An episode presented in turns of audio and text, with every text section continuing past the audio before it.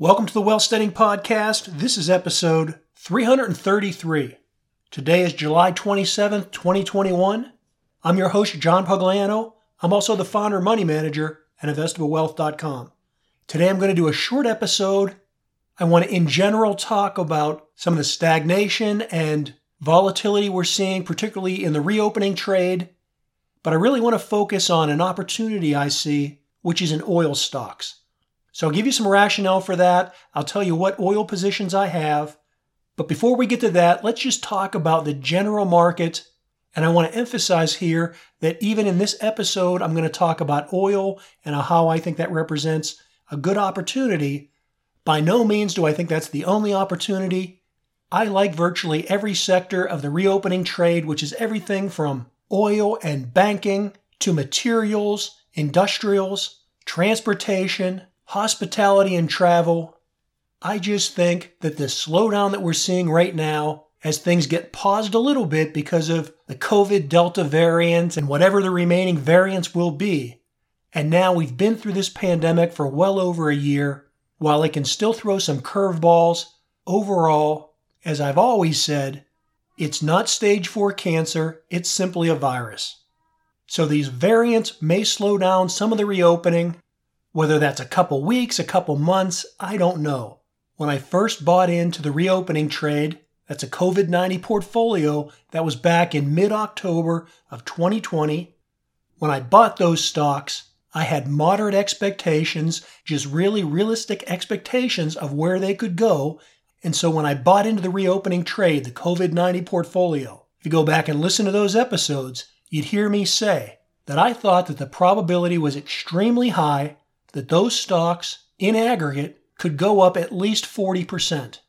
And as I always say, I can't predict the future, and so I don't know if that 40% was going to happen in six months or even in two years. And in fact, at the time, I said, even if it takes two years to go up 40%, that that is still an annualized rate of return of 20% a year. And as a conservative long term investor, I'll take that any day. Well, in aggregate, the COVID 90 portfolio has done much better than that, and it's moved to those levels in less than a year. I think that that high will be exceeded by another, I don't know, 10, 15% conservatively. I'd say, if not another 30 or 40 or maybe even more percent above that spring high once the reopening trade on a global basis gets into full force. Remember, back in March, when a lot of these reopening trades were really peaking, they got ahead of themselves.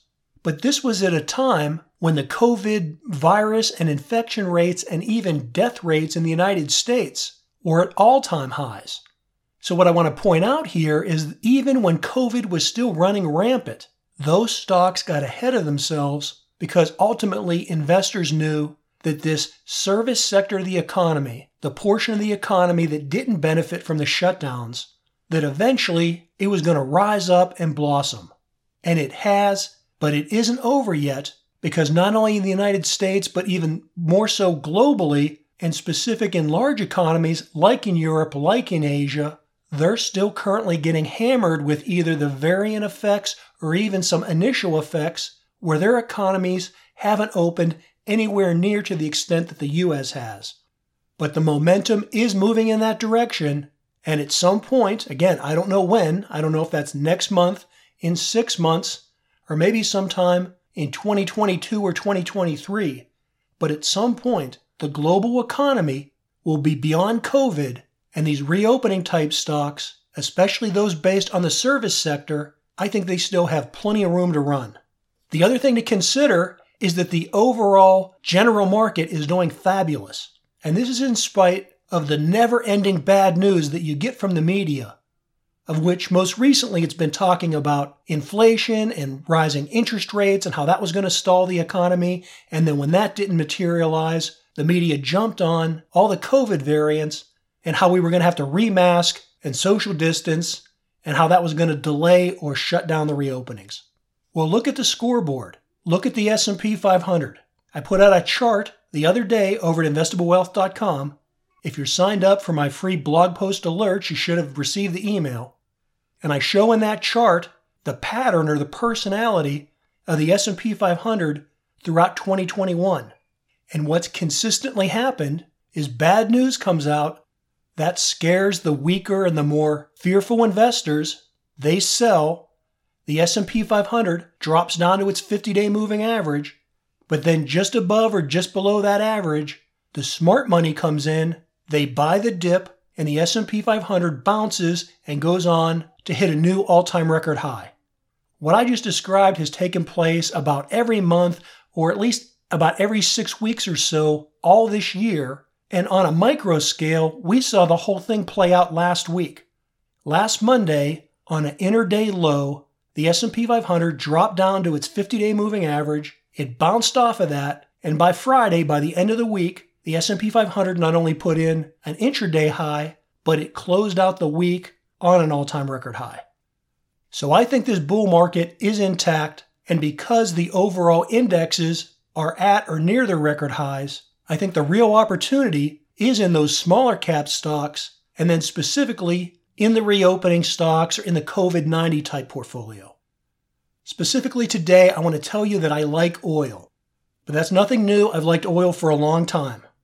I'm not one of those people that think that the oil industry is going to collapse anytime soon. Here's the bottom line on oil. Yes, the price of oil has come down maybe 10% or so. It's came off of its highs just about a month ago. But again, that's one of the things like the reopening trade where oil prices got ahead of themselves. Listen, there's no shortage of oil as a natural resource. The reason that oil prices have gotten so high is because of the successful efforts of the oil cartel. And this is key to the whole premise of where oil prices can go. It all comes down to the fact that the wildcatting small independent producers of shale oil, that whole shale oil revolution, that has matured to where we're not seeing the cutthroat overproduction and lowering of prices like we did back in oh late 2014, early 2015. Now that doesn't mean that oil prices are never going to dip down lower. I think they likely will go lower. I just think that there's enough discipline within the global producers that the curtailment in supply as well as the real supply reserves will be hard pressed to keep up with the ever growing demand. Because on a global basis, fossil fuels are still in an upward growth trajectory. Have you seen the price of natural gas lately?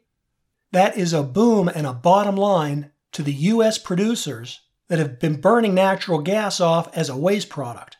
So, both short and long term, I remain very positive and I like oil. I like the petroleum industry. If you pull up a chart of the energy sector ETF, XLE, and look at that on a long term chart, you'll see that that peaked just ahead of the oil and commodities collapse, which took place in 2015 2016. So, that XLE ETF, it peaked right around the end of 2014 and it bottomed out in early 2016 as oil prices started to recover. Well, that trough, that bottom point in 2016, we are still below that number today. That's with all the inflation, that's with all the increased use of petroleum products. There's been no major investment in production or exploration over the last five years, and that's in spite of the fact of the very disciplined curtailment that we're seeing from the OPEC Plus nations. We're still not back to that low from 2016. That's a critical resistance level. The price of XLE got up to that level in early June, but the resistance was too great. And this is at a time when the inflation story started to fall apart and the media started to propagate the negative news of the COVID variants. And so oil prices came down and XLE came down as well.